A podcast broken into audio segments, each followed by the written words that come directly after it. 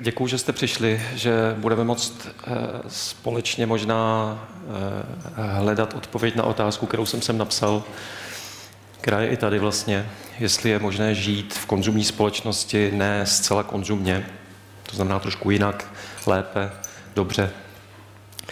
Eh, já se teda jmenuji Tomáš Eisler. Profesně se věnuju dvou věcem, po nejvíc práci.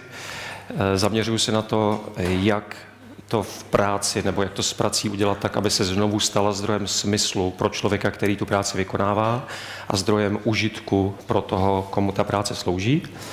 A pak se věnuju organizacím, eh, to je spolupráci se zaměřením na to, jak to v organizacích udělat tak, aby tam lidi mohli být lidma. Aby mohli dělat, co dělat chtějí, stylem, kterým sedí tak, aby to podnikání bylo pokud možno slušné, aby neškodilo víc, než, eh, než je to nutné. A když se věnujete těmhle těm tématům, tak nevyhnutelně narazíte na téma dobrýho života, poněvadž práce a náš život v organizacích je podmnožinou života. Eh, toho, toho, jak vlastně si to v životě uspořádat, tak aby ten život byl k něčemu. Aby byl radostný a, a pokud možno užitečný a neškodil víc, než by škodit měl.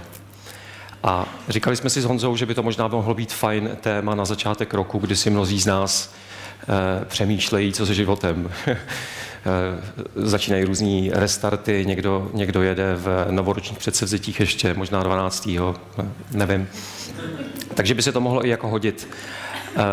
S tím, že je to samozřejmě taky mý veliký téma, poněvadž mě se v konzumu nežije dobře a, a, a snažím se už té konzumní společnosti nějakou dobu eh, žít trošku jinak. Takže mám v tom povídání, co jsem si připravil, tady hromada obrázků. Péťa, moje manželka, tady sedí včera, mi říkal, že toho je hodně. 58 obrázků. Eh, hromada je takových jako jenom na odkliknutí. Mám tam dvě videa tak eh, hromada citátů, kdo máte rádi citáty, tak jsem si včera pohrabal v citátech. Eh, nejzajímavější, který jsem našel od Viktora Frankla, zní eh, kvalita přednášky záleží mnohdy na kvalitě dobré kávy, tak jste, doufám, načepal, na, na, na, na, načepovali. Máte kafe, aby to tady bylo dobrý. Já jo. A to povídání se sestává ze třech částí. Něco malinko, velmi krátce o tom konzumu, eh, co to vlastně je, kde se to vzalo. Pak bych chtěl eh, možná pro některé připomenout, pro některé osvětlit eh, dvě antické filozofické školy, hedonismus a stoicismus, poněvadž si myslím, že jejich pochopením bychom mohli pochopit dvě základní, dva základní přístupy k životu a možná bychom mohli najít daleko snadněji eh, odpověď na tuhle otázku, protože ono to už je dávno zodpovězení, že ty věci, to nemusíme nic objevovat, stačí eh, mnohdy i v naší tradici ty věci oprášit, podívat se na ně a, a zahlídnout je v novém světle. A v poslední části eh, mám, já nevím kolik, ale příkladů toho, jak, proto je fajn, že tady je Péťa, jak my se snažíme žít ten život trošku méně konzumně, než, než je zvykem. A Mám tu čtyři technické poznámky, ještě než se do toho pustím. Já mám, kdo s kým se znám, já mám takový trošku řecký pojetí času, že moc jako nemám hodinky tady. Takže se občas, jako Peťa mě vždycky, jedna z takových těch kritik je, že se snažím 10 litrů dostat do půl litru, 58 slajdů tady do hodiny. Tak eh, se budu snažit dívat na hodinky, budu se snažit jet v tempu. A když se to nestihne, tak, tak se to nějak nestihne. Prý máme hodinu a půl, nevím, jestli s tím počítáte celkově, včetně diskuze. Tak, tak uvidíme, jak to snad vyplníme. Pak mám ještě takovou jako rozvětvenou mysl, ono to s tím souvisí, takže si musím dělat vždycky přípravu poctivou a, a poznámky, tak se budu dívat do poznámek. Navíc, co čert nechtěl, byl nějaký úplněk teďka a já kolem úplňku blbě spím, tak, tak, tak jsem takový jako zpomalený o to víc prosím, pokud byste si z toho chtěli něco odníst, o to víc dávejte pozor. a prosím, snažme, vždycky se snažím žádat, snažme se si porozumět, spíš než že bychom měli spolu potřebu si souhlasit. Jakože hm, dobrý, nebo hm, blbý, co to kecá, tak spíš se snažme si z toho vytáhnout, co si z toho vytáhnout můžeme. Když by mi nebylo, eh, mě vždycky teda osobně štve, když jsem na nějaký přednášce a nerozumím tomu člověku a je mi blbý rušit. tak když se dostanete do bodu, že mi není rozumět, prosím nějak mě zastavte a já to zkusím nějak z jiného úhle. Protože tam mám pár takových pro mě složitých míst, kde je velmi pravděpodobný, že mi bude blbě rozumět. tak na úvod varuju. Jo?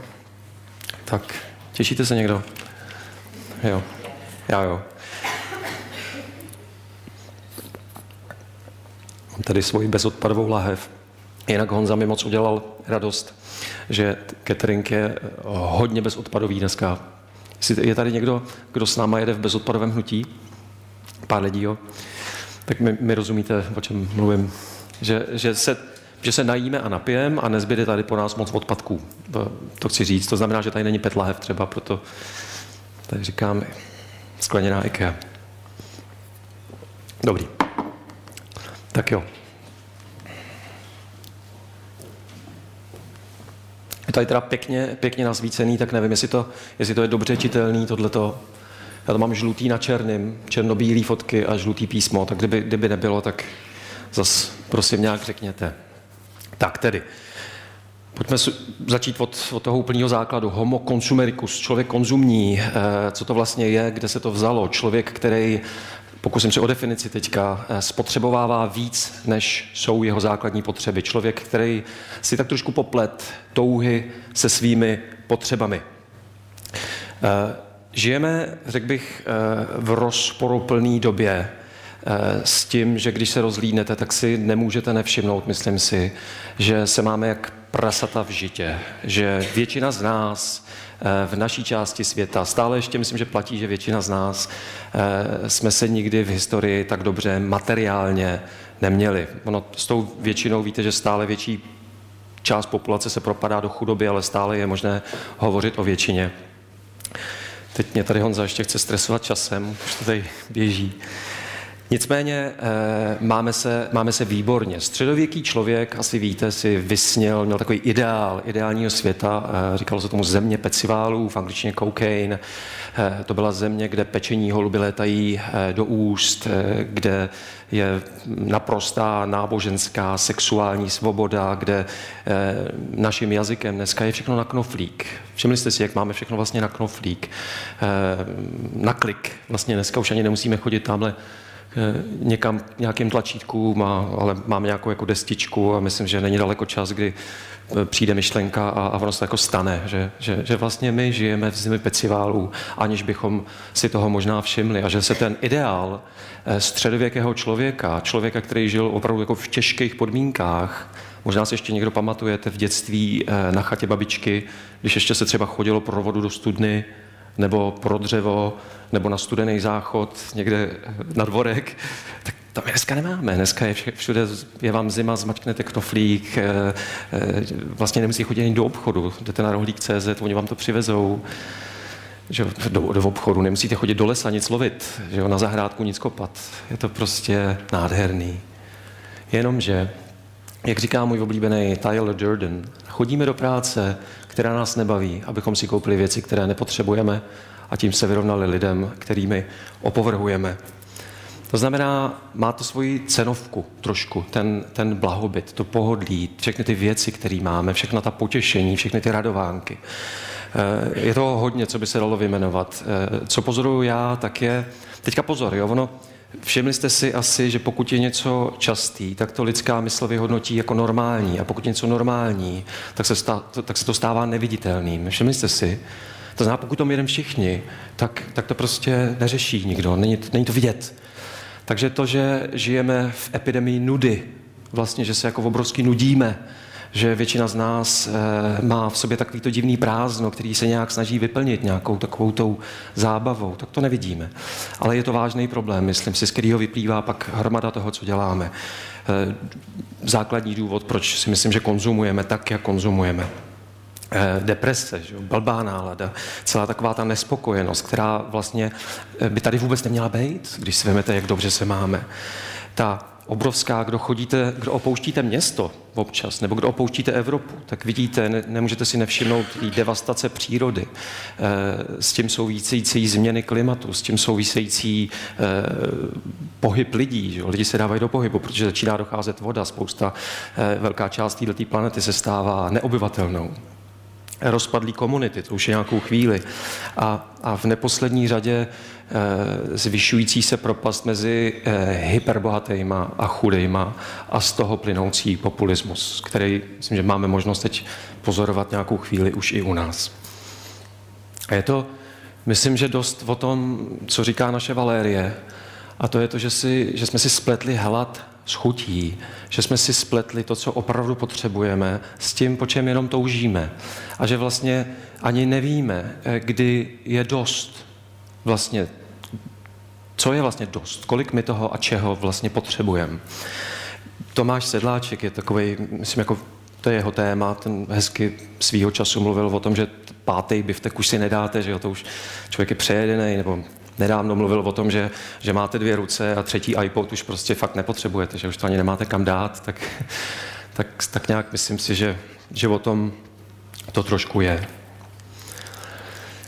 Tak, to k tomu konzumu, jakože máme se výborně, nicméně to má cenovku a teďka s dovolením ten hedonismus a, a stoicismus.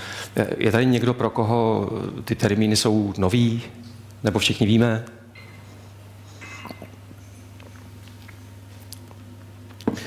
V podstatě jde o eh, dvě eh, základní filozofické školy z antiky. Eh, já o tom chci mluvit, protože si myslím, že, že čím líp bychom dokázali pochopit jejich podstatu, tím líp bychom dokázali pochopit dva možné přístupy k životu a možná bychom se v tom líp vyznali, možná bychom ani nepotřebovali tyhle ty diskuze, poněvadž by nám bylo jasněji, kterou cestou jít.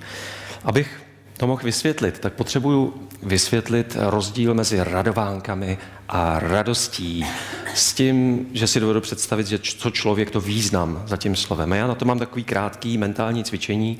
Eh, zkusím se vás zeptat na čtyři vaše vzpomínky eh, a pak vás poprosím, abyste je porovnali a na tom si to možná zkusíme ukázat. Pokud to někomu pomáhá, zkuste si zavřít oči, abyste si na to líp vzpomněli, abyste si to líp vybavili. První, na co se chci zeptat, eh, vybavte si moment, kdy jste se cítili někomu opravdu eh, blízko, kdy jste byli s někým opravdu blízkým a cítili jste takovou tu, to, to, to spojení, tu blízkost, ten, ten, ten pocit z toho, že jste s někým, s kým vám je opravdu dobře. Vybavte si ten pocit. První, co vás napadne. A prociťte to. První. Teď si zkuste vybavit nějakou chvíli, situaci, kdy jste měli nějaký úspěch, kdy jste něčeho dosáhli, kdy jste doběhli maraton, kdy vás pochválili v práci, kdy jste dostali jedničku ve škole, kdy prostě vám někdo tleskal, něco se vám podařilo. A zase to zkuste procítit.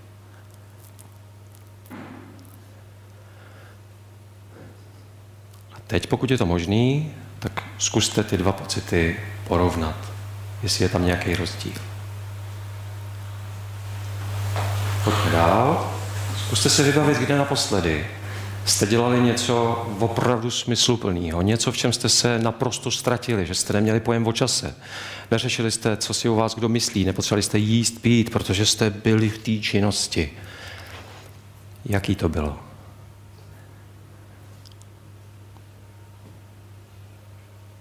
A zase zkuste uvědomit ten pocit.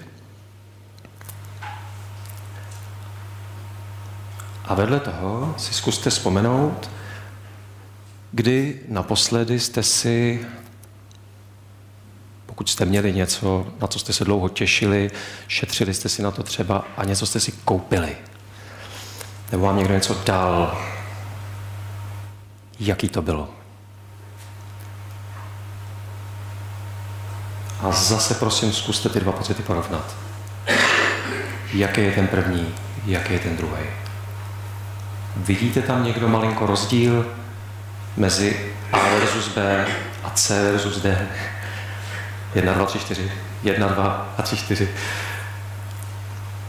To první eh, mělo připodobnit takovou tu hlubší, díl trvající radost, plynoucí z napojení na něco smysluplného, eh, plynoucí z blízkosti lidí a plynoucí z činnosti, kterou který se ztratím, kterou miluju.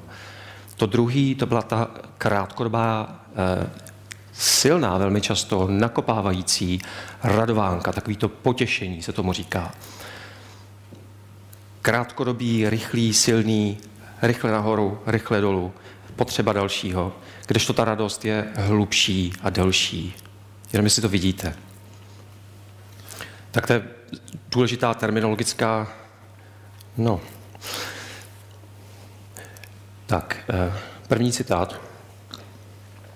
Umění života spočívá ve využití potěšení tak, jak přicházejí s tím, že ta nejintenzivnější potěšení nejsou intelektuálního ražení a často nejsou ani morální. Aristippus, eh, jeden ze zastánců hedoni, hedon, hedonské, hedonistické školy, takhle by se dal eh, definovat hedonismus. To jest maximalizace radovánek eh, a minimalizace utrpení. To znamená, jak říkají naši američtí přátelé, have fun, užijte si to. Nebo Bobby McFerrin, jak zpívá Don't worry, be happy. Pojďte si to užít, lidi, neprte na budoucnost, jedem, tady a teď. Co ještě bychom mohli udělat, aby jsme se měli dobře? Důležitý fakt v systému, v kterým žijem, je to, že ta naše společnost je materialistická a hierarchická s tím, že rozlišuje lidi na někoho a na nikoho, na lidi důležité a na lidi méně důležité. Podle toho, jak moc mají těch správných věcí. Mít znamená být. Čím víc máte, tím víc jste, čím méně máte, tím méně jste. Proto je důležité mít. A žijeme ve společnosti, kde jsme si vymysleli peníze, původně jako komunikační nástroj, který nám měl usnadnit směnu. Dneska to trošku zvrtlo, peníze jsou k něčemu jinému. Nicméně tohle je jedna z důležitých otázek, kdy valná většina z nás, pokud chceme být součástí této společnosti, tak hádejte, jak odpovídáme. No samozřejmě, že nejdřív peníze, aby jsme vůbec mohli žít, poněvadž bez peněz do hospody nales. Peníze jsou prostě základ, peníze se musí. Takže důležitá, důležitá otázka. Potřebujeme vlastnit, potřebujeme mít, abychom mohli být, poněvadž být rovná se mít v našem systému. Nestačí pouze být, musíte být někým, musíte to někam dotáhnout. A dotáhnete to někam, pokud máte. Čím víc máte, tím víc jste někdo. A naopak někdo tak nějak jsme uvěřili tomu, že smyslem života je právě ten hedonismus a že jde o, o tři věci. Já mám pocit, že jde o to, aby ten život byl pohodlný. Zkuste se zaměřit na jakoukoliv reklamní komunikaci. Eh, zkuste se zaposlouchat do toho, o čem se bavíme. Hele, to máš rychlejší. To je jednodušší. Jo? Běž tu, jeď autem. Jo? Běž na net, nechoď tam. Jo, to, hele, seď, odpočívej je důležité, aby to bylo pohodlný. To je pro nás důležitý. Zážitky, že jo. Ty jsi tam ještě nebyl? Jo, tam musíš, to musíš zkusit. Zážitkové agentury, Ústav pro léčbu nudy. Když stačí, když se zadíváte, rozhlédnete se, tak to vidíte všude, tyhle ty znaky naší hedonistické neboli konzumní společnosti. A samozřejmě symboly postavení eh, v jakýkoliv kategorii. Že Pokud jste v kategorii našich dětí eh, Valentína 6, Valerie 11, tak musíte mít mobilní telefon a nejenom mobilní telefon, musíte mít správný mobilní telefon, ne nějaký tlačítkový. Třeba. Když jste pak trošku vejš, tak už potřebujete auto, byt, potřebujete mít možnost pochlubit se, že jste byli na nějaký exotický dovolený, nebo že jste nabili, já nevím čeho ještě. Tak tak nějak v téhle jednoduchosti já vidím ten náš dnesní hedonismus. Eh, vidím to, jak, jak dobře se máme, jak je to všechno snadný, jak je to na ten čudlik, jak, jak vlastně teďka bylo těch minus 19. Jestli jste někdo šli touhletou ulicí a zabočovali jste, jestli tam ještě spal ten pán v tom výklenku, jo, tak já třeba nemusím spát venku. Eh, je to jako super vlastně pro, pro mě, pokud se držím pravidel té společnosti a, a dokážu vydělat peníze, tak abych, abych prostě mohl žít ten pohodlný tlačítkový život. Jenomže eh, já vidím čtyři základní problémy s tím naším dnešním konzumním životem a hedonismem. Za prvý je to to, co Bajajův koník eh, říká Bajajovi. Cituji, cesta do pekla vede přímo, cesta ke štěstí oklikou, a neb maximalizace pohodlí eh, nebo eh, ta naše obrovská snaha odstranit jakoukoliv překážku, aby ten život byl naprosto pohodlný, já si nemyslím, že to vede ke štěstí. Víte, k čemu to vede? Život bez překážek. Co je to za život? To je nuda, že jo? To není štěstí, to je nuda. A když je nuda, tak je prázdnota. Když se člověk nudí, tak, tak víte, co, co, co děláte, když, když se nudíte? Naše holky, když se nudějí, tak to je, já se nudím, já se nudím a je to ten nejhorší stav, co, co může být. My jim vždycky říkáme, že to je super, protože to je to dno, od kterého se můžete odrazit do, do něčeho tvůrčího, ale, ale obecně si myslím, znuděná společnost je, je společnost, která si vymýšlí zástupný dramátka, eh, nakupuje lacinou zábavu a, a netvoří to, co by tvořit mohla. Takže nuda. Za druhý je to tohle. Člověk nechce víc. Člověk chce víc, než mají ostatní, kteří zase chtějí víc, než máme my. Tenhle ten rys lidské přirozenosti, který je daný evolucí, nás žene do toho, čemu říkáme krysí závod a znamená to, že nevím, jestli víte například John Maynard Keynes, eh, britský ekonom, před stolety bezmála předpověděl, že v této době, v které dneska žijeme, bychom si mohli vystačit s 15 hodinama práce týdně. Úplně v pohodě. Jenomže ono je to trošku jinak, trošku se nám to zvrtlo, takže místo toho té pohodičky a, a radosti a, a tvorby těch věcí, které opravdu tvořit chceme, tady máme tu honičku a stres. Jo, to mi vysvětlete, proč se furt tak ženem? Proč furt nemáme čas? Nemám čas, nemám čas, nestíhám. Kdy, kdy se můžeš vidět? Za měsíc, úterý, co? Jo, příští rok možná, co? No, krátký mentální cvičení zase vaše nejdůležitější životní hodnoty. Zkuste si uvědomit. Pár, řekněte mi. Čestnost. Jak? Spravedlnost. Nezávislost. Laskavost. Svoboda. Neubližování. Da, da, da. Tak, děkuju. Teď mi zkuste říct pár hodnot společnosti, v které žijeme. Prachy, moc, postavení, mít prav... Všimli jste si trošku jiný hodnoty, než většina z nás někde uvnitř cítí. Co se děje, když jsou hodnoty v souladu? Pokud bychom žili ve společnosti, která ctí lidský hodnoty, naše hodnoty, co se děje? Vzniká takový ten elementární pocit bezpečí, z čehož plyne důvěra. My začínáme důvěřovat jeden druhýmu, nemáme pocit, že musíme mít zamknuto, eh, máme pocit, že můžeme za, někým přijít, požádat o pomoc, začínáme spolupracovat. Opakem důvěry je strach. Když není soulad hodnot, tak prostě bolí břicho, je strach. A myslím si, že, že soulad hodnot je, je základem taky proto, aby jsme žili zdravý život. Myslím si, že když bolí břicho, tak dlouhodobě člověk nemůže být zdravý. Takže druhý problém, který já vidím s tímhletím je, eh, nebo třetí vlastně nuda, honička, je ten, ta, ten vlastně strach té společnosti a, a nemocnost svým způsobem. Jo, a monopoly tady mám proto, že to je nejlepší metafora, na který si můžete uvědomit, jak ten systém funguje. Vemte monopoly, znáte tu hru všichni, pozvěte svý nejlepší kámoše a navrhněte, že se bude hrát o skutečný prachy. A sledujte, co se bude dít. A na tom člověk nejlíp, myslím, porozumí, jak ten náš systém funguje o co tam jde, mít nebo být, že jo. Tak a poslední, trouble, který my, když žijeme ve městě, my to moc nevidíme, jo, tak myslím si, že je důležitý odjet. Ivon Šujnard založil Patagony, outdoorovou firmu a je to člověk, který říká, že praktikuje ty leta, že je starý pán, tak jeho styl řízení té firmy je takzvaný MBA, eh, znáte, on to definuje jako management by absence. Takže on tam není. On je totiž On je totiž furt na horách, někde leze, nebo na kajaku, nebo na surfu, prostě je venku. A za ty leta, co leze po těch horách, a to v Africe, v Latinské Americe, v Ázii, všude, tak vidí tu obrovskou degradaci přírody. A proto Patagonia jako firma dneska je, je, je průkopník eh, v, eh, v těchto těch environmentálních otázkách a podnikají proto, aby upozornili na tu krizi, v které jsme se ocitli. A to je otázka klimatických změn jako takových. Tak, tak samozřejmě jedovatá voda, jedovatá půda, jedovatý vzduch, prostě zase všichni v tom jedem, není to vidět. Je to prostě normální, je to běžný. A devastace přírody, prostě poslední eh, cenovka, myslím, nebo součástí cenovky za ten náš pohodlný, krásný, eh, skvělý eh, život v zemi Peciválů.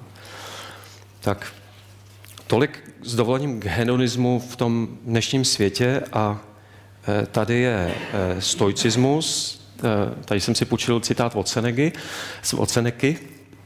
Měli bychom žíti tak, jako bychom byli lidem na očích. Měli bychom myslit i tak, jako bychom jakoby sebeskrytější koutky duše naší byly přístupny zraku okolí. Je mám blbej úhel. Tak takhle by se dal definovat ten druhý možný přístup k životu. Vidíte ten už rozdíl z toho, jenom, jenom z toho citátu, v čem je to jiný?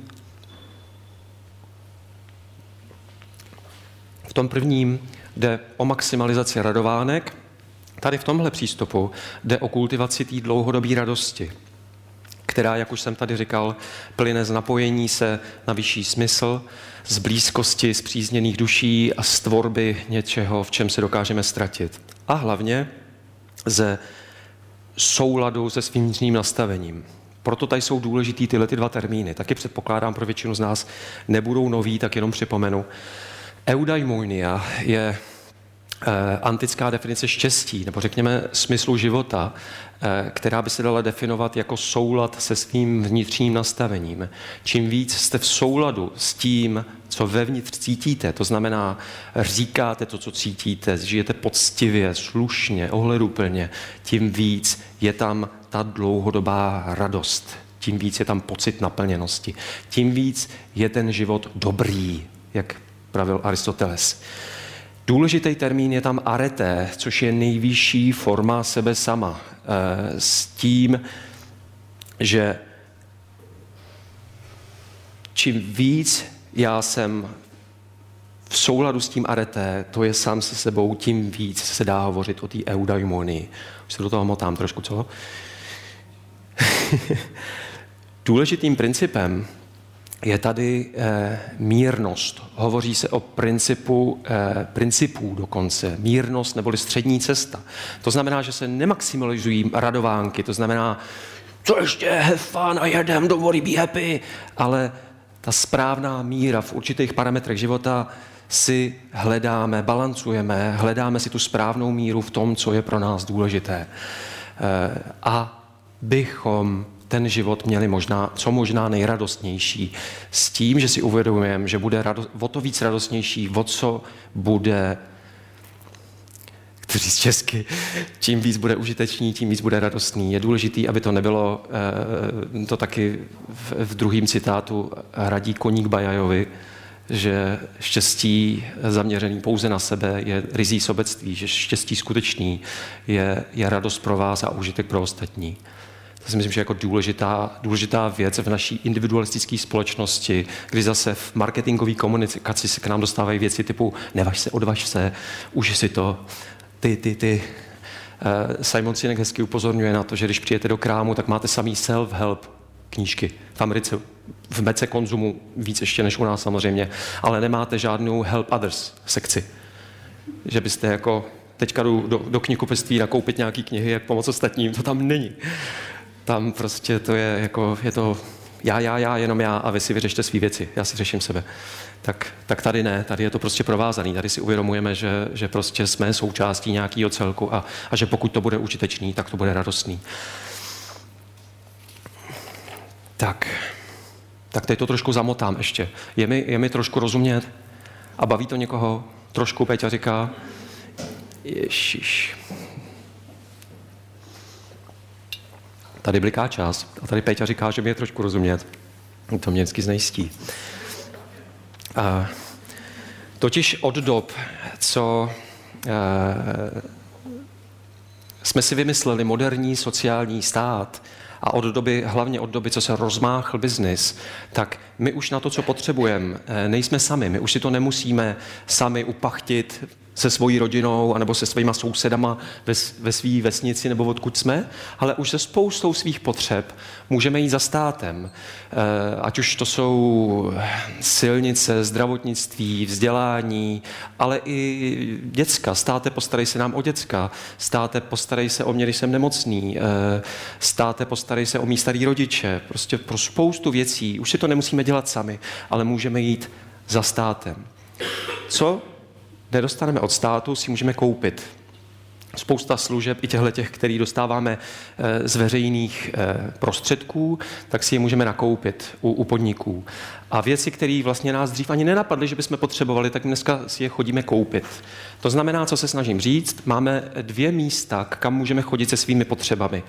Nemluvím teď o tom, že jsme si pomíchali, jak říká Velča, naše potřeby eh, s tužbama, hlad chutí, to teď neřeším, teď prostě něco potřebujeme a můžeme buď tady státe, prosím tě, dej, anebo tady si to dokoupit, anebo eh, to můžeme doma si to nějak udělat, anebo se sousedama.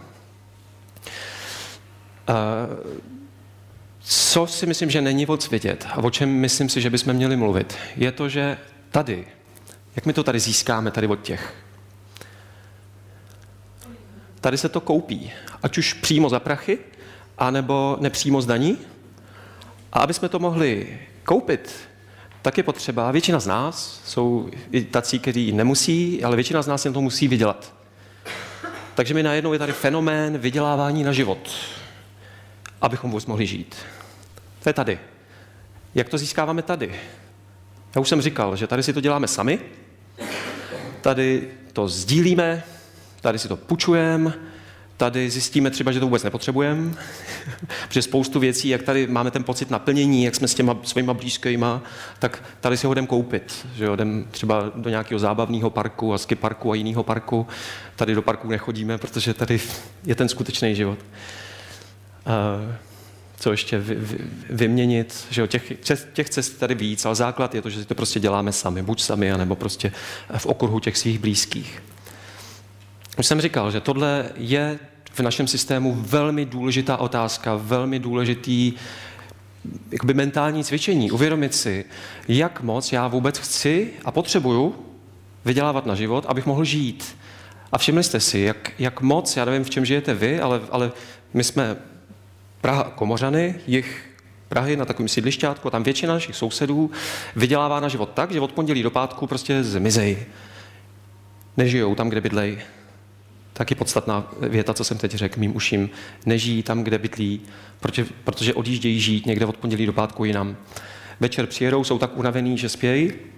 A o víkendu se na ně ty manželky s dětma, pokud je to ta jejich situace, tak těšej, že tam vlastně zase znova nežijou, tam, kde bydlej a jedou někde e, si koupit nějakou zábavu a, a užít si to, protože vlastně vydělávali na ten život. Pak se těšej, jak máte v červenci takový ty dny a, a Velikonoce a Vánoce a dovča, tak se jako těšej, jak to tam vychází. No my se smějeme, ale my jsme do toho taky spadli, jako rodiče dětí, kteří jsou ve státní škole, tak, tak jako do, rok dopředu sledujeme, jak nám to tam vychází a když to vyjde blbě, zrovna jako na víkend třeba, tak jsme takový jako rozmrzelí doma. Ale že vlastně ten život samotný se smrskne na, na tak malou součástku, že, že je to až jako, jako vlastně smutný. A zase, protože v tom jedem všichni, není to vidět. Že, že vlastně, když přijdete do jakýkoliv čtvrti typu toho našeho sídlišťátka, tak tam přes den vlastně potkáte pár maminek s dětma, jsem tam nějaký pejskař a starý, starý lidi, tam nikdo jako není, protože všichni odjeli. A ráno mezi tou šestou až devátou štrůdli out a na zpátek večer štrůdli out. Tak tohle je důležitý, tato otázka. Má smysl pouštět tohle video, znáte to? Péťa vrtí hlavou, ta to viděla stokrát. Je tady někdo, kdo, to, kdo se na to chce podívat? To je většina. To je pro mě nejlepší metafora tohohle toho extrému.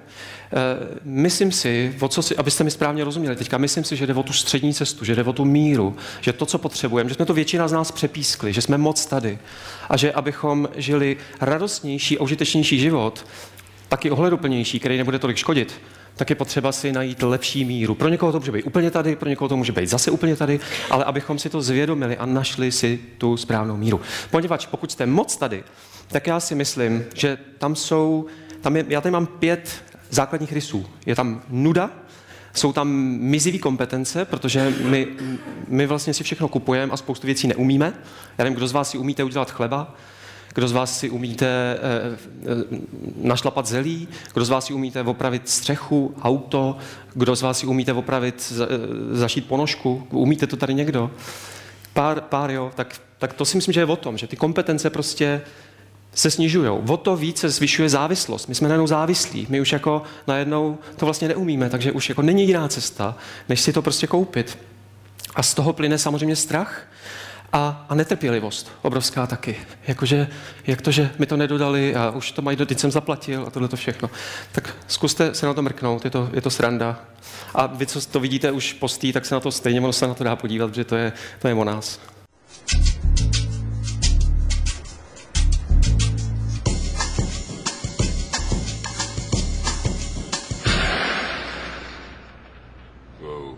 That's not good. Oh, I don't need this. I'm already late. Somebody will come. Anybody out there? Do you have a phone? No. Sorry. Somebody! Hello? There are two people stuck on an escalator and we need help. Now, would somebody please do something?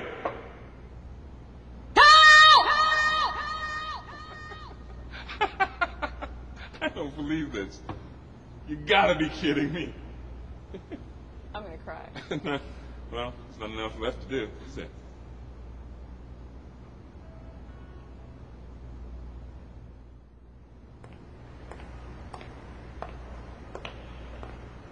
Hello? Hey, don't worry about it. I'll fix it in a second. he said he could fix it.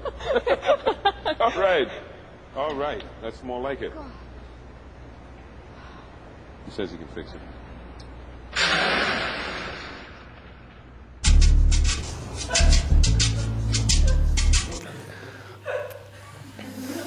Tak jsme se zasmáli sobě. Upozorňuji. No, aspoň si myslím, že do určitý míry v tom jdeme všichni. Že my v našem domě v porovnání s domem e, mých rodičů, kdy oni si všechno dělali sami, měli služby na úklid a služby na opravy, tak máme firmu, SVJ, e, eh, výbor a teď složitým způsobem se tam vždycky domailováváme, jo, netopírám topení, tak x e-mailů, čekání, telefonátů, než nám někdo přijde opravit topení, protože my to neumíme. Tak si myslím, že do určitý míry je to prostě o nás. Tak, Teď, teď mám jednu důležitou věc, kterou nevím, jestli se mi podaří říct, tak když by mi nebylo mm, sebe méně rozumět, sebe víc, tak mě prosím zastavte. Co mi přijde podstatný je to, že s historicky eh, počátkem minulého století, asi, asi to byl ten jako největší rozmach podniků, rozvoj měst, tak se lidi začali stěhovat masově ze svých původních komunit do měst, začali se svým způsobem osvobozovat, měli možnost si najít svoji práci, která nemusela být nutně už v kolejích svých předků. Eh, ženy začaly nastupovat, jak šlo to 20. století dál, v socialismu jsme to tady měli hodně, jako jsme se na to zaměřovali, tak eh, ženy začaly eh, že být zaměstnaný, nebyly už tolik k dispozici doma dětem, Rodina z toho důvodu se taky začala zmenšovat. Možná si někdo vybavíte ze svého dětství nebo z venkova ještě na takovou, takovou tu síť těch tet a strejdů, jak všichni byli tety a strejdy. Dneska žijete v nějakém paneláku, vlastně neznáte svý sousedy. Je tady někdo, kdo má mezi svýma sousedama opravdu blízkého člověka, přítele, 4, 5, to, se, to je moje oblíbená otázka, většinou se zvedne pár rukou jenom jako, jako ukázka toho, v jak ocizený společnosti žijeme, že, že z těch tet a strejdů, eh, s tím, že z toho plyne ta důvěra, že jo? když jsou lidi tet, tet, tety a strejdové, tak to je vlastně je ahoj a, a vlastně nevíte, kde jsou děti, protože oni jsou vždycky u někoho. Tak najednou je to samý cizí člověk. A cizí lidé, to víte, co to je cizí lidé, to je strach, že jo? protože ty jdou po nás, to je možná pedofil, možná o co mu jde, co to je. A už je takový ten, takový to nezdravý prostředí. Důležitý je to, co už jsem říkal, že chceme stále víc, se zvyšuje se tempo a s tím zvyšujícím se tempem v tom prostředí cizích lidí se zvyšuje stres. A stres, je tady někdo, kdo má děti? Prakticky všichni. Je tady někdo, kdo byl dítětem, že se to ještě pamatuje?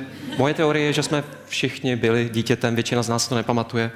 Tak tak to nejhorší, co se dítěti může stát, nakolik já jsem si byl zatím schopen zjistit, tak je vystresovaný rodič. Čím víc je rodič ve stresu, čím víc je emočně eh, mimo, není k dispozici, když ho dítě potřebuje v té v rané části vývoje, tak tím spíš se tomu dítěti nevyvinou eh, dopaminové receptory a celý ten aparát eh, štěstí, řekněme, který člověk potřebuje proto, aby dokázal žít život bez, bez berliček, bez, bez závislostí, aby dokázal se ze života radovat, aby dokázal žít život, život naplněný. A Tady je důležité se podívat v této fázi na, říkejme tomu, chemie radosti, že když eh, člověk cítí takový ten slastný pocit, takový ten je vám dobře, tak, tak tam je hromada chemikálí, který nám tam běhají po těle, s tím, že je důležitý dlouhodobě, eh, aby byly v rovnováze. Pokud nejsou, tak je tam vždycky něco špatně. Pro nás, pro tuto otázku, je nejdůležitější molekula dopaminu. Asi budete všichni vědět. Dopaminu se říká molekula odměny. Eh, je to něco, co se vyvinulo eh, evolucí proto, aby jsme neumřeli hlady ještě předtím, než nemáme hlad, aby nás to zvedlo. Protože každý to zvednutí znamená malou kapku dopaminu. To znamená, já se zvednu z té jeskyně a už mám malou odměnu. Že jo, a jedu dál a už vidím nějakého toho králíka, kterýho bych mohl ulovit a další a už se blížím a zase další dopamin, až ho dostanu a je. A další dávka dopaminu.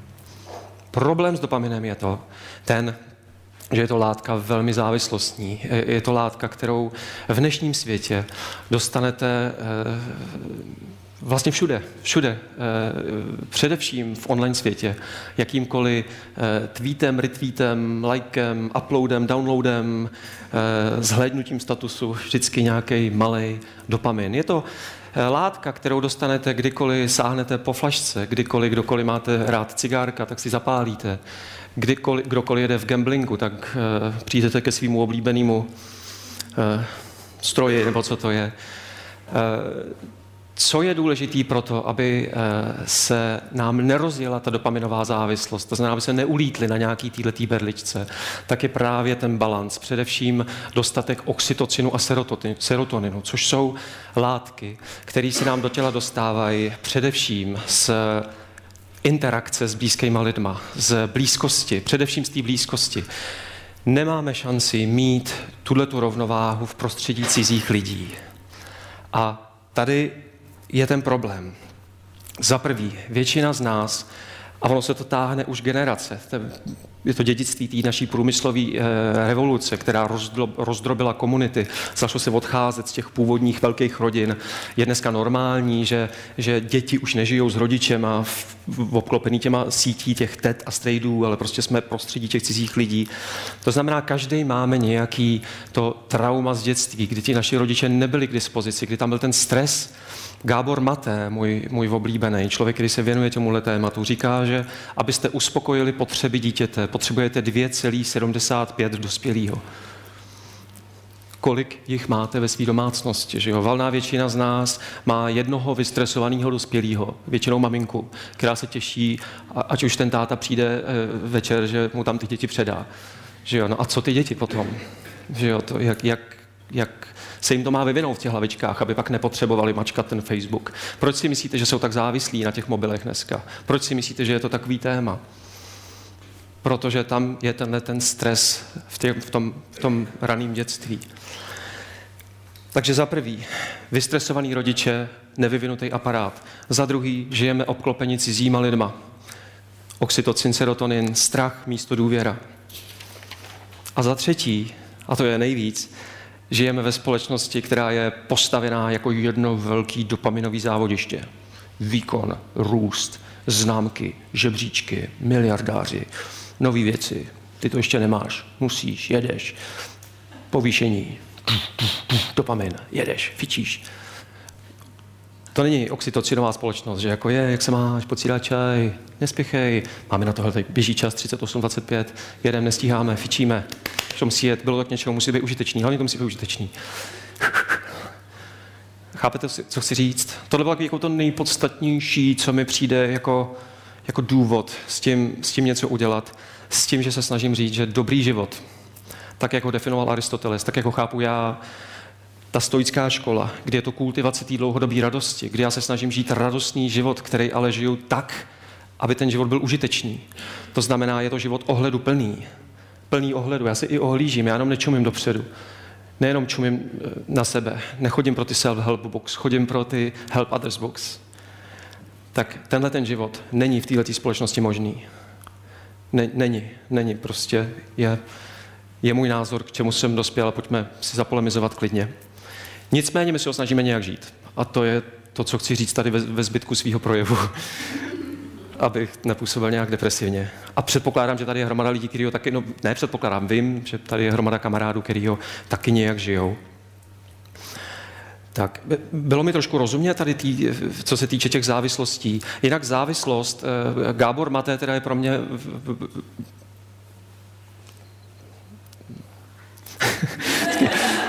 rozvětvená mysl bych chtěla dodat kontext.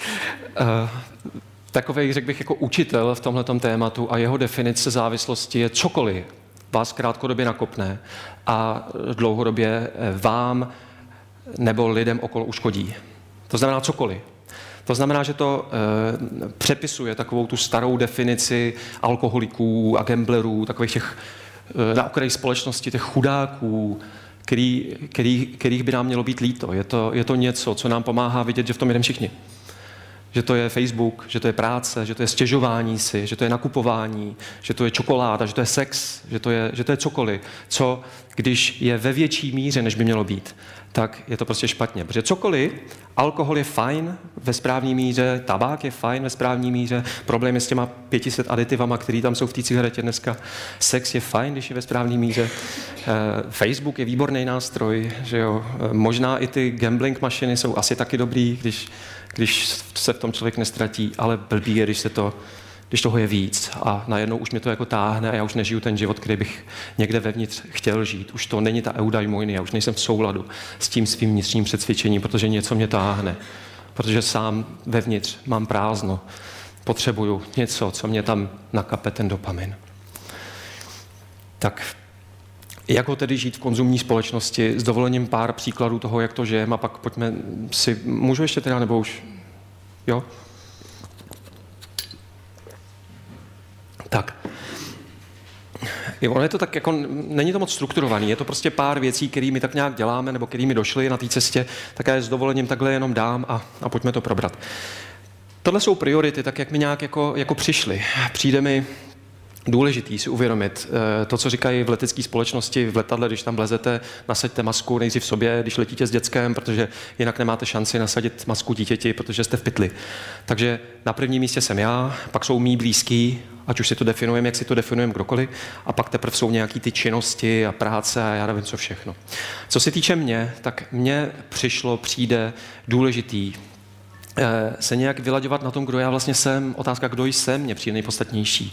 S tím, že čím líp si začnu uvědomovat, že já vlastně jsem a tečka, tak tím líp.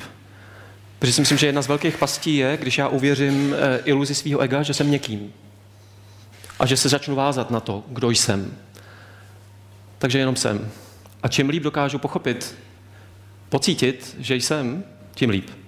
Pro všechny ostatní. Protože pak dokážu být a nepotřebuji tolik mít. Co? Ne. Klíčová otázka taky asi, že je tady spousta kamarádů, neříkám nic nového, vyladit se na tom, proč já vlastně bych měl vylít z postele ráno. Proč bych se měl přijít, co je to moje proč, co je, jak mají v Japonsku, to ikigai. Co to je ten smysl mýho života, co tam vevnitř mám, co mě pálí, co je mý téma. Abych vlastně jako věděl, jak si to podle toho přerovnat. Co jsou mý hodnoty? Mně přijde podstatný. Jak jsem se tady ptal, řekněte mě nějaký vaše podstatné hodnoty. Tak, abych zase si dokázal ten svůj život nastavit co možná nejvíc v souladu, aby mě nebolelo břicho. Podstatný je, aby mě bylo dobře v břiše. Čím víc mi je dobře v břiše, tím víc je tam důvěry, tím zdravější se cítím. Tím víc můžu být tím, kým jsem, tím víc je tam ta eudaimonia. Tím víc já dokážu být užitečný pro ostatní. Teď třeba jsem dával na Facebook, jestli se s někým známe z Facebooku, eh, jsme rodiče dětí eh, v základní státní škole a jako rodiče dětí v základní státní škole vstáváme každý den 6.30. Eh, ať je leden nebo květen. A já teda v lednu s Péťou vůbec nedokážem v 6.30 stát. Takže to je úplně mimo mý hodnoty. Úplně jsme zničený. O co víc je to mimo mý hodnoty, o to míň já dokážu prospět ostatním, mimo jiný i naší škole, kde máme oba dva nějakou roli. Takže se teď snažíme nějak působit na lidi u nás ve škole, aby jsme eh, sezóně to nějak jako, jakoby upravili třeba, jako příklad. Tak. A myslím, že celkově u, toho, u, toho, u, to, u sebe sama jde o pochopení toho, toho jakoby celkového rytmu, eh, toho, jak já vlastně funguju, abych si to mohl tak nastavit, abych prostě fakt třeba v tom lednu mohl dělat jiné věci než v červnu. Já to tak mám. Nebo ženy, fáze měsíce, i, i muži si myslím, že fáze měsíce, abych mohl fungovat tak, jak to vevnitř cítím, abych si toho vůbec dokázal všimnout, co já vevnitř cítím. To je taky jako důležitý.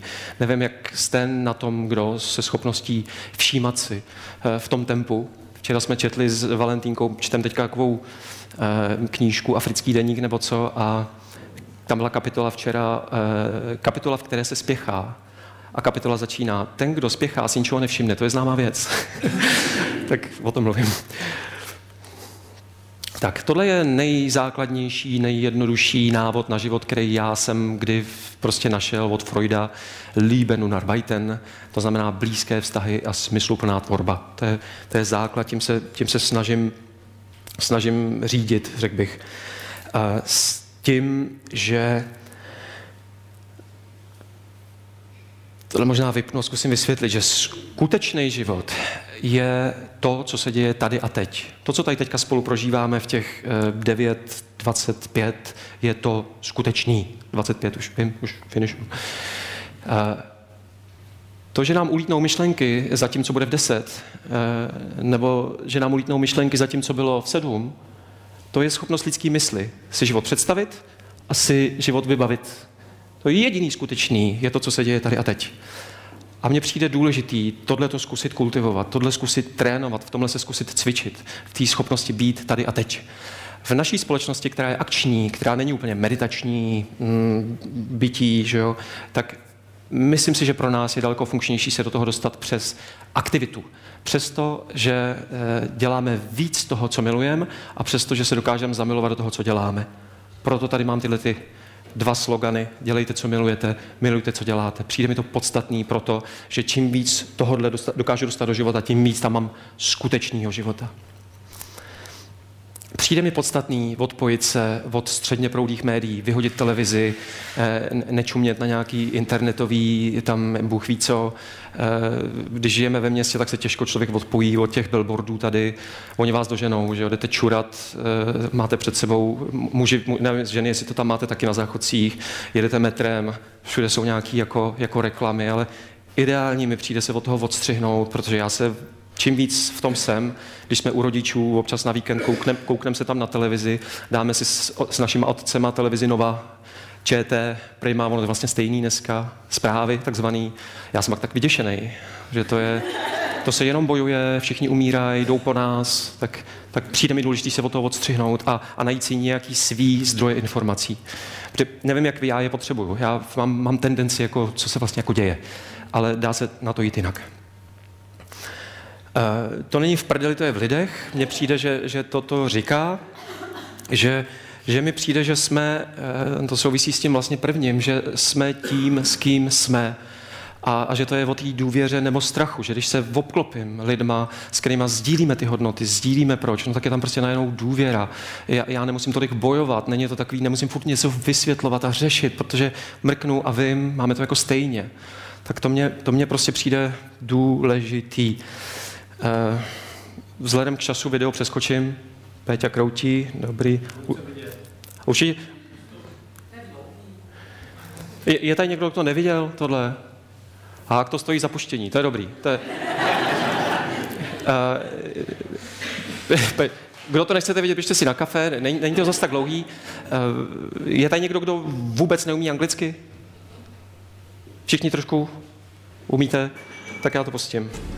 To answer that question, we set up a hidden camera experiment to see if this woman would stand up at the sound of this tone, simply because everyone else is. You might be thinking you'd never go along with this. Or would you?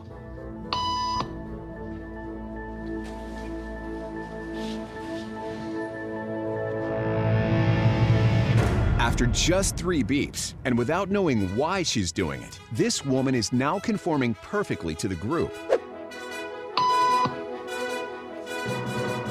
But what happens if we take the group away? Elaine, please.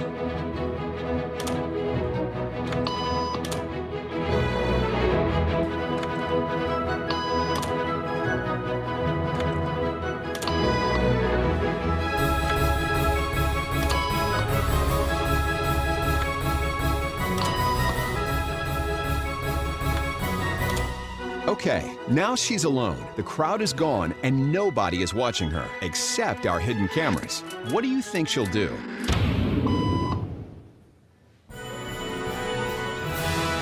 She's now conforming to the rules of the group without them even being there. Now, watch what happens when we introduce another outsider who doesn't know the rules. for a noon appointment. Have a seat, and they'll be out in just a couple minutes. Great, Thanks so much.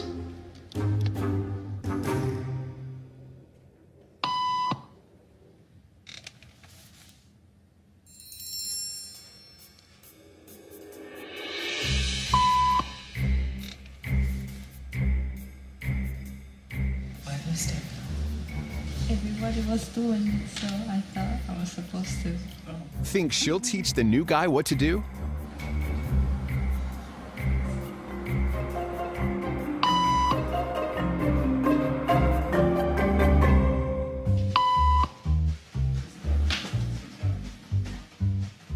We kept the cameras rolling as more unsuspecting patients arrived.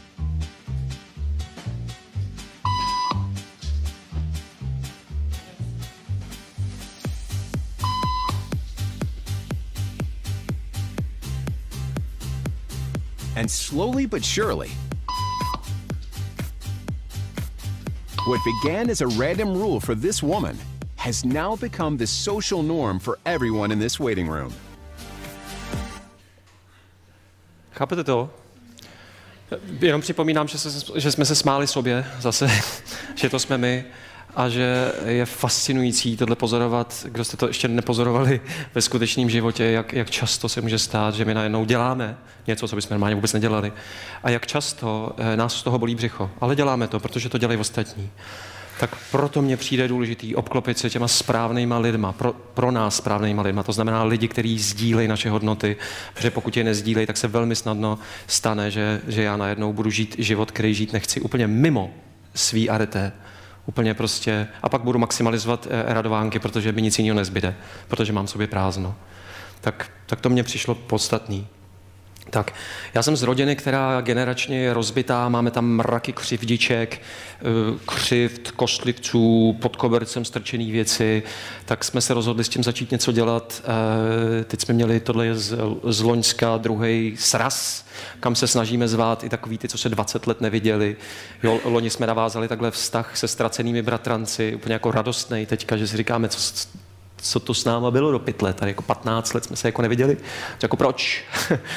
Jo, a, a je, je zajímavý to pozorovat. Já nevím, možná, je to, tady blbě vidět, součástí naší rodiny je i můj nejlepší kamarád Papa. Papa je z Mali a Papa je člověk, který, eh, jestli mě někdo něco naučil, tak je to on, protože on je z jiného systému. Tam eh, můžete hodně být, abyste mohli být a, a pomáhá mě vidět věci, které já prostě nevidím. Například to, jak i na tomhle srazu eh, došlo k takovým jako pár konfliktům a teď on tam sedí, drbe se takhle na hlavě a říká, ty co řeší ty lidi?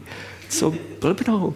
A právě on říká, víš co, ten problém je fakt nuda, vy se strašně nudíte, vy nemáte, vy nemusíte chodit pro vodu, vy nemusíte prostě skrmit zvířata, vy nemusíte štípat dříví, vy, vy tady nemáte těch 15 děcek, o který byste museli jako pečovat. Vy prostě jenom sedíte, pijete kafe a pivo a nevíte co. Tak prostě koukáte, co ten vedle vás zase prostě, co má za lube.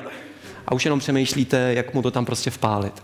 Tak, tak, tak papovi já jsem velmi vděčný a a, a, sranda. No tak každopádně chci říct, inspirován mimo jiný Jánem Košturiakem, o kterém mluvil tady Jan Mašek, který dělá tyhle ty srazy, už jich je asi 250 teďka každý rok, celá ta rozšířená rodina, tak se snažíme dělat, dělat tyhle ty srazy. Pak eh, je tady rozšířená rodina, kde to je můj velký objev loňského roku, kdy se snažím vybudovat eh, v místě, kde žijeme dneska čtvrtým rokem, síť eh, tet a strejdů, tak abych nevěděl, kde jsou naše děti. Z důvodů, o kterých zde hovořím, to je moje snaha. A, a, a díky Bohu mám štěstí, že, že, že žijeme s Péťou, protože Péťa je možná ten tahoun toho, že, že e, žijem v takové otevřené domácnosti, kde, kde vě, nevím, jestli věč, včera večer jsem přemýšlel, že bychom si to mohli změřit. Já mám pocit, že, že většinu času je u nás někdo na večeři, na noc, e, prostě, že tam zpravidla nejsme sami. E, dvě děti, dva dospělí a jeden pes. E, tohle je prostě z jednoho z našich setkání, že se prostě snažíme nějak jako by budovat tu rozšířenou rodinu. Proč? Eh, aby jsme cítili důvěru, aby jsme nebyli sami na děti, aby děti měly lepší dětství, aby měli víc dospělých vzorů a možná i pragmaticky, aby jsme nemuseli tolik kupovat. Protože je, je krásný, třeba tam má takový malý zahrádky, tak tady eh, s Magnusem, s Ríšou a s Bárou sdílíme sekačku třeba. Eh, nevlastníme vrtačku, my dost vrtáme, ale furt si chodíme půjčovat. Občas, teď jsme žehlili párkrát spolu, tak si vždycky jdeme pro žehličku. E, Péťa s Katkama, tam mají takový jako výměný program různých jako forem a, a kuchyňských robotů a vajíčka a, a je to jako krásný, když, když můžete prostě, když to tam jako proudí a nejste zavřený v těch bytech a nejste, nejste vlastně, což mě úplně ruší nejvíc, že jste třeba pět metrů vedle někoho, koho nemusíte rok vidět, jak jsou ty dnešní budovy postavený. A, a to si myslím, že nám dělá hromadu nevědomého stresu, protože vy víte, že ty lidi tam jsou. A Bůh ví, co tam dělají. Ty debilové. A, jo? Takže pokud to najednou jsou přátelé, pokud je to teta a strejda pro vaše dítě, tak je to prostě úplně jiný život. Proto velmi doporučuji zkusit, zkusit začít žít tam, kde bydlíte. Jak moc je to možný. No, Snažíme se dost, dost jako, eh, nějak nevím, jestli asi je to od péti, nebo jak to k nám přišlo, ale já měl v období, kdy jsem vlastně čuměl hodně jako do počítače, nebo jsem takhle byl s lidma. Hodně vevnitř, vlastně furt vevnitř a do screenu a na tlačítka jsem se díval víc, eh, než jsem se díval na lidi a na tlačítka a, a, a na, na screen jsem šahal víc, než jsem šahal na lidi. A tohle nějak je, je mi rozumět. Nevím, jestli v tom taky někdo nejedete, protože si myslím, že to je modus vivendi náš. A, a že najednou vám dojde, že vám chybí ta skutečná práce, že byste si potřebovali něco šáhnout, až byste chtěli být daleko víc venku, než jste. A nějak nám došlo, že eh, především jídlo skýtá baterii možností, kde si na něco šáhnout. Takže my jsme začali dělat chleba, eh, bylinkaříme, zavařujeme, sušíme, eh, různě experimentujeme. Tohle to je, vyrábíme si už, nevím, třetí rok asi eh, domácí prací prostředek, zubní pastu jsme dělali. A když to jde, tak to zkusíme napojit i s kamarádama, že je to Lieben und. Smysluplná práce s blízkýma lidma a to je nejvíc pro mě. To je, pro, pro mě je to jako vrchol toho jako zážitku, že jste obklopený blízkýma lidma, něco tam jako tvoříte a pak si třeba i jako povídáte s dospělými, děti si tam někde jako běhají, to je, to je pro mě ideál. V mý, mě je 45 fáze života, ono to taky je, je hodně o fázi života. Naše děti jsou 11 a 6, ještě důležitý říct.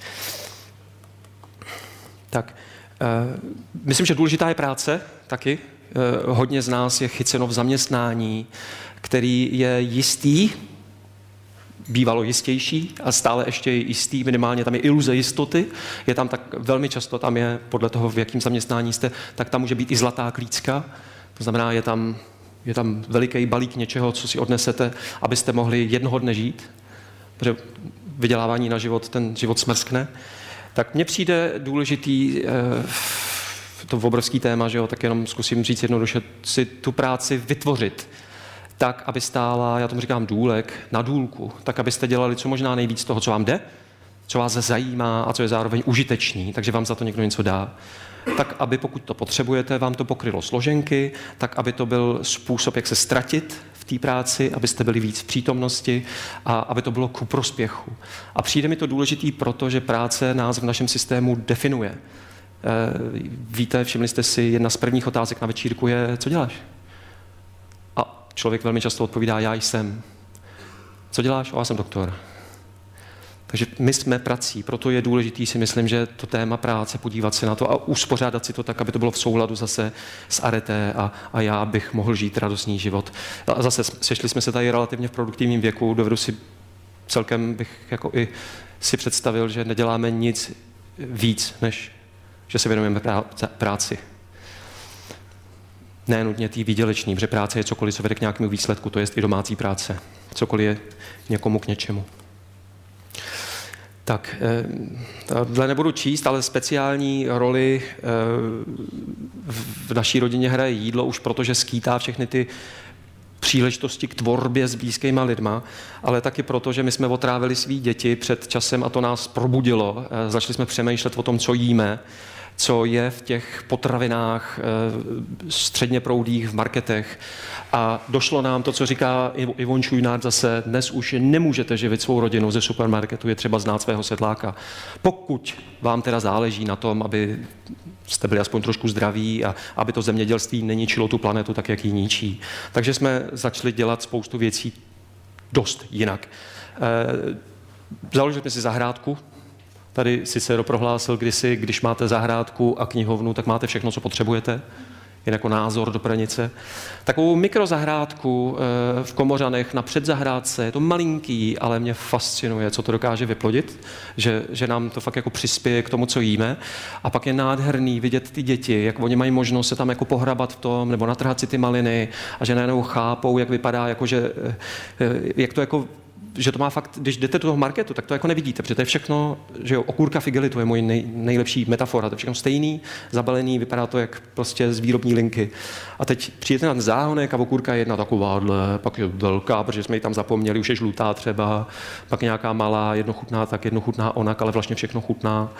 Tak je to krásný, výchovný i jako prostředek. Založili jsme KPZ, je to někdo, kdo neví, co to je? Komunitou podporované zemědělství, v našem případě symbioza zhruba 35 modřanských rodin se sedlákem, který nám od dubna do prosince eh, vozí každý pondělí hromadu zeleniny, který, kterou zrovna vypěstuje a, a pro nás je to základ toho, čím se stravujeme. Proto i tak konzervujeme, protože přicházíme nyní do období, kde už nás nezásobuje tolik, jak bychom si přáli. Eh, pořádáme takzvaný bezobalení. Eh, to není ani tak proto, aby po nás nezůstávaly odpadky, ale protože jsme, jak to člověk začne zkoumat, zjistíte, že hromada toxinů z obalů se dostává do jídla. Tak s tou kpz s těma 35 rodinama jednou za čas, 4 až 6 týdnů, vyhodíme tabulku a objednáme si potraviny z bez obalu, což jsou krámek tady na, na Bělehradský, Bělehradský, Bělohorská, nevím. Eh, a pak to někdo přiveze, přiveze to k někomu domů a tam se to rozvažuje ve velkým. Takže my všechny suché potraviny, eh, mouka, obiloviny, luštěniny, oříšky, oleje, já nevím, co všechno tam je, tak prostě nakupujeme bez obalů od těch prověřených sedláků eh, bio. Něco teda letělo přes půl planety, jako třeba mandle, ale, ale je, myslím, že to je jako, jako zodpovědnější, zdravější a zároveň je to další líbenu narbeiten. Zase tam s blízkýma lidma něco jako převažujeme, to šílený bordel, děcka tam běhají, Péťa je z toho na nervy, ale je to hezký, krásný. No, co mi přijde důležitý, je i princip tady v naší peněžní společnosti volit prachama, to znamená, kdykoliv můžeme, tak se snažíme podpořit eh, poctiví podnikatele, nezávislí, ne řetězce. Snažíme se vyhýbat řetězcům jaký, jakýchkoliv forem, nejenom supermarketům. Takže kde to je možné, tak tam jdeme prostě do nezávislého obchůdku, nebo tady máme pána, eh, souseda, který má vinici na Moravě, tak od něj si kupujeme víno. Jak moc je to, je to prostě možné. Snažíme se cestovat, v zimě vždycky se snažíme odjíždět teďka eh, a, a to cestovat, ne, ne jako turista, ale jako by studijní cesty. Teď třeba v sobotu jedeme na 14 dní eh, do Spojených států po eh, firmách, kterým jsme vydali knihy. Vydáváme knihy, to nevím, jestli někdo řekl tady. Tak, tak a chceme o tom reportovat trošku, na to já se hrozně těším. A pak jedeme březen na, na Okinavu, což je část téhle planety, kde žijou nejstarší ženy že stoletý člověk tam údajně vypadá jako náš eh, sedmdesátník, a lidi se tam dožívají 120 let, tak jsme nějak chtěli, jako zatoužili jsme pochopit, jak to tam vlastně jako dělají. A mám pocit, že to jsou stojci spíš než hedonisti. Tam, mimochodem. A to je asi poslední, poslední z toho, co děláme, je, že jsme eh, oba zapojení v naší škole. Já dost věřím eh, v to, že pokud změníme náš přístup k dětem, tak se to dost jako změní. Nebude to rychlý, ale, ale dlouhodobě. Eh, protože se věnujeme těm, kteří budou utvářet naši společnost a kteří o nás budou jednou pečovat. Myslím si, že každý máme ve své čtvrti nebo vesnici nějakou školu, kde můžeme nabídnout svoji kapacitu. Já rád píšu, tak jim píšu školní blog. Tři roky jsem tam koordinoval žákovský parlament. Pomáháme jim s prachama, eh, pomáháme s jarmarkem. Péťa tam má kuchařský kroužek. Eh, každý z nás umíme něco, co bychom mohli té své škole eh, nabídnout. Tak doporučuji. A je to velmi naplňující zase, jako, jako líbenu Arbeiten Freud by tleskal.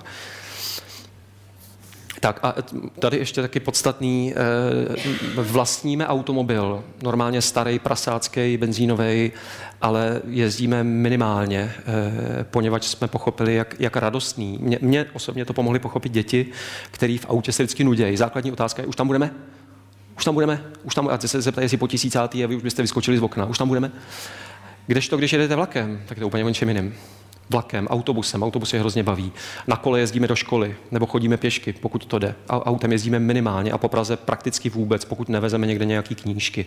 Tak taky velmi doporučuju. Já tady čas mám, lehce přetahuju, ale končím. Závěr, je tedy dobrý život v konzumní společnosti možný, co jsem se vlastně snažil říct? Tak eh, já si myslím, že jo v případě, že si člověk vytvoří subkulturu, že se, že se utrhne z té mainstreamové společnosti. A tohle mě přijdou, pod, kolik to je, šest, šest podstatných principů. Myslím si, že potřebujeme začít rozlišovat radost od radovánek, poněvadž si myslím, že to je jedna z věcí, kterou jsme si spletli, že, že nám jde o štěstí, o to si ten život užít a že si myslíme, že tohle je ono a většina z nás nedohlídne vůbec k tomu, že se dá jít dál, že se dá jít do větší hloubky, že se dá jít úplně do jiných dimenzí, s tím vyšším smyslem, s tou lidskou blízkostí, s tou prací, kterou milujete. E, tak to mně přijde podstatný stejně jako to, aby jsme se začali každý sám sebe ptát, kdy je vlastně dost naše, co my vlastně jako potřebujeme. Hlad, chuť, že jsou určitý věci, které fakt potřebujeme a, a pak jsou věci, které jsou jenom jako, jako zahánění prázdnoty proč, jak to mám vevnitř a můj rytmus. Čím líp to pochopím, tím líp si dokážu ten život nastavit, tak abych byl s ním v souladu. S tím souvisí důlek, tak abych dělal co možná nejvíc toho, co mi jde, co mě zajímá a co je druhým užitečné. Jsme tím, vzpomeňte na tu paní, jak tam vstávala, jsme tím, s kým jsme, když budou lidi vstávat, já budu vstávat. Chci vstávat? Chci vstávat? Zůstaňte tam. Pokud nechci vstávat, pojďme jinam. Mírnost neboli střední cesta jako protiváha maximalizace víc, víc, víc, víc, víc. A neb, eh, kolik já toho vlastně v této fázi života potřebuju a co vlastně potřebuju. A myslím si, že to je hodně, že pokud se mi podaří tohle, tak pak tohle je vlastně samo sebou všímavost, pokud já si toho vůbec dokážu všimnout, protože ke mně tělo ke mně promlouvá, ostatní ke mně promlouvají, ty zpětné vazby jsou, jsou hory, jenom si toho všimnout. A když si toho všimnu, tak pak už je to jenom otázka kompetencí a, a schopnosti s tím něco udělat. Tak Soren Kierkegaard mluvil o třech fázích, eh, kterými člověk během svého života prochází. Tak jako jsme nejdřív dítě, pak jsme adolescent, pak jsme dospělí, tak jsme nejdřív v estetické fázi, kde myslíme na sebe, svý potřeby, já, já, já, jenom já, užít si to. Pak se můžeme dostat do fáze etické, kdy se snažíme ohlížet na druhé, přemýšlíme o důsledcích eh, svých skutků a dostáváme se k tomu stoickému, řekněme, dnešním jazykem pohledu, až můžeme prorůst do, do fáze spirituální nebo božské, kdy je to ještě hlubší a, a v jiný dimenzi. Proč to říkám? Každý jsme v nějaké fázi, každý tam prostě nějak můžeme dorůst a možná tam někdo nedoroste, možná prostě je to, je to všechno přirozený proces a naše společnost dneska je převážně v estetické fázi a my jsme součástí té společnosti, proto jakákoliv snaha o o nějaké jako, jakoby fázi jinou je v té většinové společnosti těžká. Zkoušeli jste někdy plavat proti proudu? těžký a dlouhodobě nemožný. Já jsem to zkoušel v Dunaji. Silná taková jako jako, jako řeka, je to, je to nemožný. Proto, pokud bychom chtěli žít nekonzumní život v konzumní společnosti, myslím si, že je potřeba fakt si vybudovat nějakou subkulturu. Eh, my jsme příkladem eh, toho, že je to možný i v Praze eh, svým způsobem. Není to zdaleka ideální život, ale, ale myslím si, že s tím základem jsme oba spokojení. To je všechno. Tady, kdybyste něco ještě chtěli z mý tvorby, kdybyste nás chtěli podpořit, tak vydáváme knihy. Ty knihy se prodávají v Hubu. Ptejte se na Infu případně. Tohle jsou dvě knihy, které já jsem napsal. Tohle je o práci, proč většina lidí dělá něco, co nesnáší a co s tím. A tohle je o dnešním tématu. Po, postřehy čtyřicátníka z cestování životem. 146 takových krátkých historek, na kterých se snažím ukázat to, o čem jsem dnes mluvil. A to je všechno. Děkuji vám za pozornost a pojďme. Tak, tak eh, dotazy, prosím. Máme sice méně času než obvykle, ale Tome, já mám jeden dotaz, který je hodně vyzdvižený eh, od lidí, kteří se dívají. A to je, jak to nastartovat. Eh, jak vlastně se vymanit z toho běhu. A já vím, že většina těch změn jako potřebuje nějaký velký stimul, nějakou obrovskou motivaci, která většinou není dobrá. Když ti člověk něco oznámí, doktor, tak, tak jak to bylo u tebe, prosím tě? U mě to byl pokus omyl, na mě se moc naučit nedá, si myslím. Eh, dlouhodobě přemýšlím, jestli, pokud byste chtěli někdo odpovědět za mě, já budu rád jinak. Eh, já bych k tomu řekl zatím, než si veme někdo mikrofon, že dlouhodobě přemýšlím, jestli je nutné, eh, jestli je možné to udělat bez diagnózy od doktora. Což je zpravidla to, co většinu lidí probere nebo umrtí, nebo rozpad rodiny, že prostě partner vám řekne nazdár, já už jdu, tak, tak jestli je to možný bez těch jako velikých bolestí, eh, vidím lidi, u kterých to možný je a jestli bych mohl doporučit jednu věc, tak je začít něco dělat. Cokoliv. Protože si myslím, že pokud uděláte první krok, budete muset udělat druhý. Cokoliv. Dá se začukat na nějakou neziskovku, na školu, nabídnout svoji, někde začít psát blog, eh, přijít na přednášku, přečíst si knížku, eh, večer, večer na záchodě si načmádat nějakou myšlenkovou mapu, eh, zavolat někde do nějaké firmy, zeptat se, hele, mohl bych si tam přijít se podívat, cokoliv, prostě něco, něco začít dělat. Spíš než jenom jako koumat. Co byste k tomu kdo dodali? Já mám spíš ještě jinou otázku, takže jestli někdo chce dodat, tak dám prostor. Vypadá to, že ne? Tak pojďte s otázkou. Já bych se chtěla zeptat uh, ohledně školy, to je strašně náhlas. Nezvyklý, že? Jste zmiňoval, že vlastně vaše děti chodí do Montessori školy a přestože to je škola s pěkným přístupem a je hodně svobodná, tak to není úplná svoboda, kterou vy jste si třeba pro sebe vytvořil v práci a asi to není ani svoboda, kterou jste si vytvořili v životě. A já uh, s tímhle hodně souzním a řeším to tež vlastně. A chtěla bych se zeptat, proč jste zvolili uh, cestu školy státní a mm, jak, jak s tím vlastně jako pracujete v hlavě, jestli když ráno vstáváte, já s tím taky jo. soupeřím, školu máme na 8.30, je to soukromá škola, ale přesto je to prostě, není to ta svoboda, no, co jsme měli. Já jsem měl v, v období, kdy jsem měl pocit, že je potřeba maximalizovat svobodu, že jsem se upínal k tomu ideálu a kdykoliv to nebyl ideál, tak jsem byl v pytli a to ještě stále mám a učím se hledat si ten střed. Naše škola je součástí státní. Je to program Montessori, který je v křídle veliký panelákový státní školy.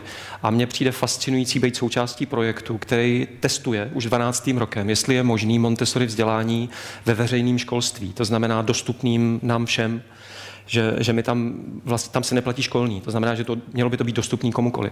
A samozřejmě, pokud jste součástí státního systému, tak je tam hromada omezení. Je, je, je to pan ředitel, který rozhoduje o těchto těch věcech.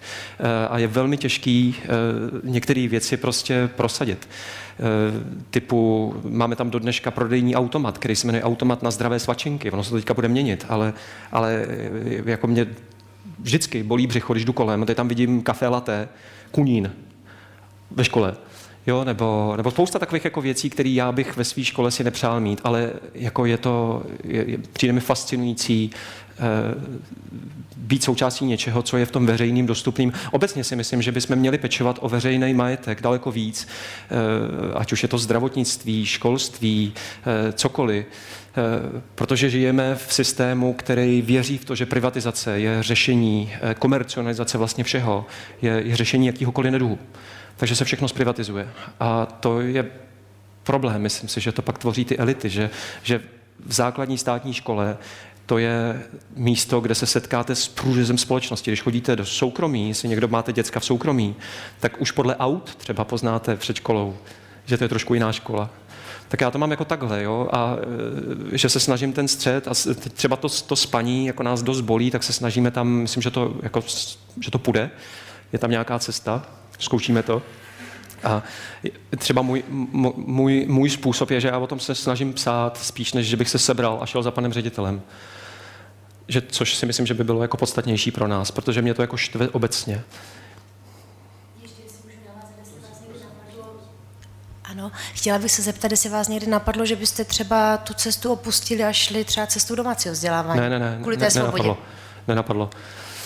nenapadlo to je možná i, vy jste se ptala, proč jsme si tu školu vybrali, eh, protože my jsme, já jsem se dost motal v životě, eh, Peťa se motala se mnou, Ehm, s tím, že jsem moc jako nevěděl v rámci hledání té svobody a proto my jsme se v rámci toho motání odstěhovali z Vyšehradu na vesnici, eh, z vesnice do Holešovic a z Holešovic sem, eh, s tím, že jsme se snažili budovat nějaký, jako říkali jsme tomu co-housing, komunitu lidí, s kterými bychom možná pak se pustili do něčeho takového. Ale protože jsme se stěhovali, neměli jsme tu komunitu, nemohli jsme nic založit, tak jsme se pak, když už nám Valča zestárla natolik, že už bylo potřeba řešit vzdělání, tak jsme, eh, Peťa zjistila, že chce být v Praze, já jsem z malého města, mě to spíš táhlo někde jako do čistějšího vzduchu a k víc, víc jako k lidem.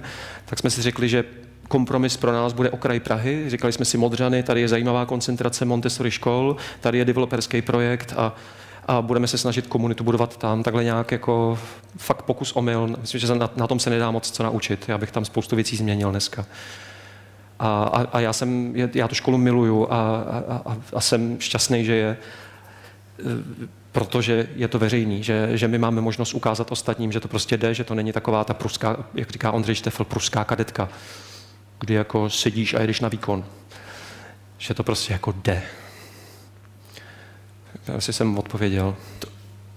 Tome, já mám ještě jeden dotaz taky. Tady zaznívá. Uh, my jsme na to krátce narazili, když jsme tenkrát měli diskuzi s Ervínem, který tady taky sedí ohledně pracovní, pracovní revoluce. Uh, Existují lidé, kteří nemají možnost volby školy, protože jsou z malého města, musí chodit do továrny na šestou na ráno a prostě to omezení je tam, je tam obrovské. Hmm. A co vlastně poradit eh, těmhle těm lidem, eh, že já narážím často na to, že eh, firmy, které snídaně chtějí streamovat, tak v podstatě říkají, hele, ale naši lidi tam nemůžou, protože prostě zrovna tady probíhá nějaká směna a tak dál. Takže to jsou jako obrovské limity, na které se, na které se naráží. Tak zkus mi na to říct nějaký tvůj názor nebo nějakou cestu pro, pro lidi, kteří jako tu volbu nemají takovou jako my, že si tady můžou o tom povídat. No, vy asi neuvěříte, když řeknu eh, kliše, že volbu máme všichni, eh, s tím, že já dost často přemýšlím, čím to, že valná většina mý rodiny v Lančkrouně, já jsem z Lančkrouna, východní cít východních Čech, je přesně v této situaci. Nemá tu volbu, musí chodit do té fabriky na šestou, má tam, tam je těch škol víc, ale je to prostě, jako není to úplně jako, co, co já bych si přál. A a tak nějak prostě to nejde jinak. Musím chodit do práce, mi říkají, jo? že teďka, teďka po mateřský musím začít chodit do práce. A já se ptám, jako vydělávat nebo něco tvořit? a už teďka takový ten malý konflikt, protože já je furt pošťuchuju tímhletím. Tak o tom přemýšlím. A pak vidím, eh, naši kamarádi třeba Popovi, eh, Mišo Popé s Ingou, eh, ty se odstěhovali, byli v situaci, žili v Žilině, na, na pokraji Žiliny, v nějaký vesničce a, a nějak prostě se rozhodli, že se odstěhují do Zlína, protože Zlín jim jako dobře zavibroval energeticky. Pořídili si tam kousíček toho baťovského domku a, a vlastně za, já nevím, půl roku, nebo jak tam jsou teďka dlouho, tři čtvrtě, eh, navázali síť lidí, mají tam prostě komunitu, eh, otevřeli teďka, říkají tomu bezobaláč, bezobalový obchod, jakože prostě cokoliv oni potřebují, tak to jdou řešit. Nebo tady e, Švihlovi z biozahrady, to jsou taky pro mě příklad. Oni jsou sice ve městě, ale taky cokoliv, jakýkoliv, jakýkoliv mají problém, tak oni jdou a vyřešejí to. Chtěli se setkávat s lidmi, založili kavárnu. E, jejich holčička vyrostla do věku, kdy potřeba do školky, založili lesní školku. E, někdo jim chtěl skácet, skácet tam ty, tu alej, tak založili belgická žije. Teďka Martin zakládá nějaký prostě prostor, protože chce hledá místo si na nějaký jako svoje školení tak já mám pocit, že to je prostě nastavení mysli, že jsme eh, většina z nás eh, vychováni jako zaměstnanci, čekači, protože ty leta nám říkají, čekej, ticho, Jo, mluv, až budeš tázán a nejseš tady o to, abys myslel. Od myšlení je tady ten vedoucí. Až budeš vedoucí, tak budeš moc myslet, teďka dělej. Dělej a nesmíš jen tak sedět, musíš dělat. Tak, tak po těch letech v tom systému eh, většina z nás má pocit, že nemá volbu. A já si myslím, že má a mě osobně nejvíc v uvědomění toho, že volbu mám, pomáhají příklady těchto těch lidí. Tyhle ty setkání, eh, i klidně Facebook, eh, blogy, že blog, blogů je hromada videa, kdy se prostě podíváte na lidi a vidíte, že to jde. A pak už je to jenom otázka toho to zkusit, zaťukat na nějaký ty dveře, zkusit vyhodit nějaký svůj první blog, udělat nějaký video, zkusit něco nabídnout. Eh, takhle to vidím já. Jakože je to těžký. Myslím si, že když seš třeba sama na dítě, jo, opustí tě manžel, seš daleko od rodiny, rozhádaná s rodičema a teď máš prostě dvě děcka doma, děláš někde v Lidlu, tak, tak je to jako těžký. Ale, ale jde to. A já si dám za úkol tenhle rok najít příklady. Možná. Veřejný závazek. Víc ještě těchto těch lidí. Díky, Tome, že jsi přišel. A mě to moc bavilo. Lidi v Liberci taky jako lajkovali, že to je super na, na, na těch sítích. Takže a, moc ti děkuju, že jsi na nás udělal čas. A, já to s tebou mám tak, že se vždycky tak jako zahloubám, takže to dneska nebude takový, aspoň pro mě veselý konec. Uh, jestli tě můžu poprosit, tak klikneš mi na další, na další slide. Takže ještě jednou děkujeme Tomáši Heislerovi. Já děkuju.